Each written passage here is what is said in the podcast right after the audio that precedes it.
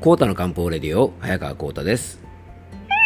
この番組はアシスタントの猫林さんと一緒に皆さんの心と体の健康のサポートになるような情報をお届けしております。猫林さん、今日もよろしくお願いします。はい、よろしくお願いいたします。えー、猫林さん、いよいよね、えー、にせんにじゅうさんねん、えー、最後の配信となりましたね。あの今年もですね、あの一応まあ毎日欠かさずですね、あのいちねんかん配信することができまして、猫林さんね、本当にいちねんかんありがとうございました。あの本当ね、リスナーの皆さんにもね、改めてね、あの感謝申し上げたいと思います。あの皆さんがね、あの聞いてくださって、まあいろんなメッセージをね、番組に送ってくださったりとか、あのいろんな形でね、応援をしてくださっているおかげで、あのいちねんかんね、頑張って続けてくることができました。で、僕自身もね、このポッドキャストの配信は本当にあの楽しみにしておりまして、まあ今やね、僕の生活の中心と言ってもね、過言じゃないぐらい、あの本当に僕自身をね、充実させてくれております。あの来年もですね、あのこのポッドキャストの配信、あの頑張って続けたいと思ってますし、まあ、頑張るっていうよりも猫林さんあれだね、僕と猫林さんがね、あの楽しく続けていけるようにしていきたいですよね。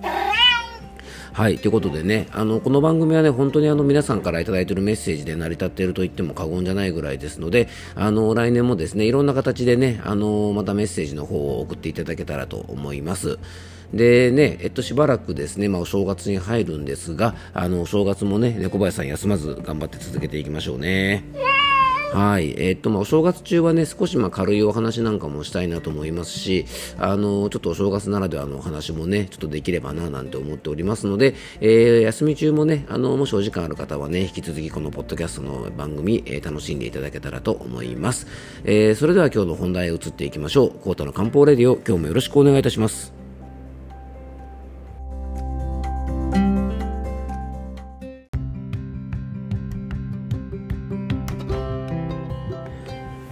はい、えー、それでは今日の本題へ移っていきましょう。えーと、今回もですね、前回に引き続き、えーね、お正月に食べるものといえばですね、まあ、おせちかお餅ということでね、あのお餅についてね、えー、ちょっとお届けをしていきたいと思っております。あのお餅をね、食べるのにちょっと注意した方がいい体質の人とか、あの症状を持っている人についてね、前回お話ししました。まあ、あのあとね、お餅にはこんな栄養価があったりとか、あとその薬膳的にはこういう働きがあるよなんていうこともね、ちょっと前回お話ししたんですが、まあ、やっぱりどんな食べ物にもね、言えることなんですが、まあ、何事もね、過ぎたるば及ばざるが如しということで、まあ、どんなに体にいいものもね、食べ過ぎれば毒になるし、逆にね、上手に使うと薬にもなります。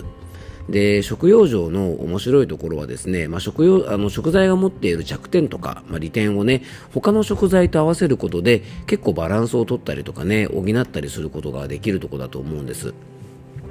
で、せっかくのお正月でね、あのやっぱり美味しく楽しくね、あのおせち料理とかお餅を楽しむためにもですね、あの今回はお餅のね、あのおすすめの食べ合わせ、まあ、こういうものと一緒に食べるとですね、えー、例えばちょっとね、お餅がね、体に負担がかかっちゃう人とか、食べ過ぎると良くないよなんていう人も、まあ、楽しんでね、お餅を食べられますよなんてお話をちょっとしていきたいと思います。まずですね、お餅との組み合わせでもうまさにベストマッチと言えるのは、なんといっても大根です。あのよくよく考えるとね、お正月ってすごく大根を食べる時期だと思うんですよね。あの大晦日とかに、えー、と煮物を食べる方結構多いと思います。僕のね、住んでるあの地域では、あの大晦日にはですね、えー、と結構煮物を食べるんですね。まあ、ご家庭によってね、いろいろだと思います。あのすき焼き食べる家もあるし、なんかカニ食べる家もあるしね、なんかお刺身食べる家とかもあるかもしれませんし、あの地域によって様々なんですけども、山梨県ではというか、まあ、あの我が家の伝統ではですね、あのー、まあ子供の頃から大晦日には、えー、煮物と、あと荒巻き鮭ですね、あのそれとあの白いご飯をね、たくさん食べなさいと結構母親に言われたりしました。まあ、なのでね、大根が入っている煮物を食べたりとか、あとは紅白のなますなんかはね、定番ですし、まあ、お雑煮の具をしてもですね、あの大根って結構活躍しますよね。そしてね、お餅を食べるときに、えっと、おすすめなのがやっぱり大根おろしで、あの、つきたてのお餅をね、大根おろしで食べるのって、まあ、ほんと最高ですよね。僕もね、あのー、磯辺焼きも好きなんですけども、つきたてのお餅をですね、やっぱ大根おろしとお醤油で食べるのはね、やっぱりダントツで大好きですね。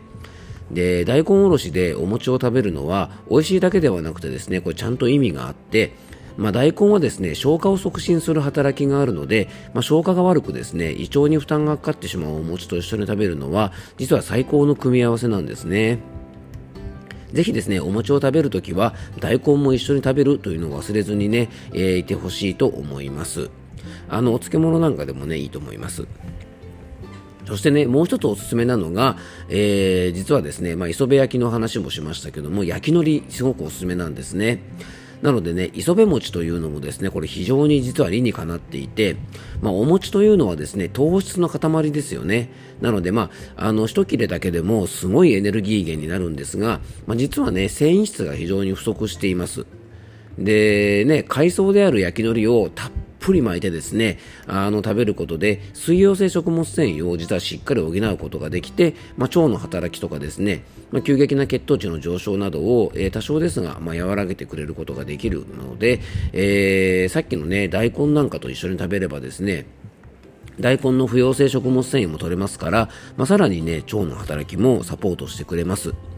で焼き海苔はですねミネラル補給もできるのであのぜひですねお餅を食べるときは大根と、まあ、焼き海苔、まあ、これぜひねあの活用してみてください。あのお雑煮食べるときにね大根を多めに入れてあとねこう海苔なんかをね焼き海苔をいっぱい入れてもいいですしあの岩海苔引っかき岩海苔みたいなですねあのああいったねあのこう海苔なんかをねたくさんこうお雑煮に入れたりしてもねすごくいいですよね。なのでねぜひ、まあ、そんな風に活用していただけたらと思います。でお餅はね毎年やっぱりあのお餅を喉に詰まらせて亡くなってしまう方がね、まあ、残念ながらいらっしゃるぐらいあのちょっと食べるときにも注意が必要なので、まあ、お餅を食べるときはですね、まあ、ゆっくり、まあ、よく噛んで、まあ、これはね定番ですがあのこのふたつはですねぜひ意識してあの食べていただきたいなと思います。やっぱご高齢の方とね小さなお子様は、まあ、特に注意していただけたらなと思います。できるだけね高齢者の方とか小さなお子様とかはね、まあ、柔らかくお餅は煮込んだ状態で、まあ、一口サイズぐらいでゆっくり食べるとねあの詰まりにくいと思います。まあ、せっかくのねあのお正月の楽しみお餅を食べるというのもね本当にお正月の楽しみなのでぜひね美味しく楽しくそして体に負担がかからない状態で、まあ、さらに安全にあのお餅を楽しんでいただけたらと思います。えー、にかいにわたってですね、えっと、お餅の上手な食べ方についてお届けをさせていただきました。あの皆さんのね少しでも役に立てば嬉しいなと思います。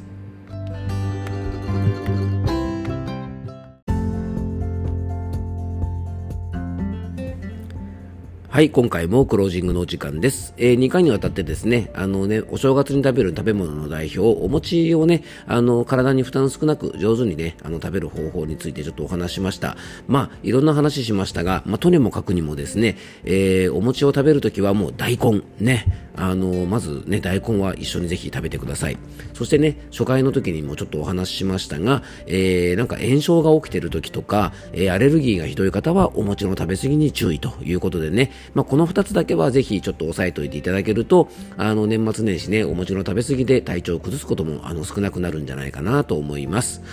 えー、今ですね、えー、にせんにじゅうさんねんのお店の営業を終わって、えー、っと今お店でねあの収録をしているんですけども、まあ、昨日もちょっとそんな話しましたがね、まあ、改めてあの今年いちねんねお店に来てくださったお客さんに感謝しております。あとですねあのこの番組のリスナーの方もねたくさんの方があの僕に漢方相談をしてくださってですねあの直接リスナーの方とねちょっとまあオンラインの方がほとんどだったんですけどもあのオンライン上ではありますがあのお話もねいろいろできたりして楽しかったなと思います。で来年はね小林さんあれだねなんかオンラインイベントでもいいからねリスナーの皆さんとこうちょっと直接お話しするような機会もねちょっと作りたいですよね。はい、あのオンラインセミナーもねちょっとあの今年はいちねんねお休みしていたので、まあ、来年からはねちょっとまだ再開をしたいとねあの思っておりますのでできるだけねなんかリスナーの人とあの皆さんともねあのいろんな形で交流をしたいと思っていますので、えー、来年はねそのあたりもぜひ楽しみにしていただけたらと思います。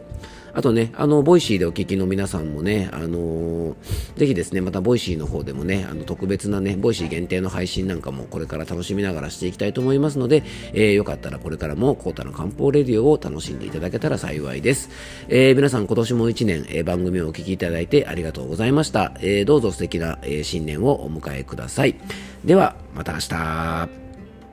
猫林さん。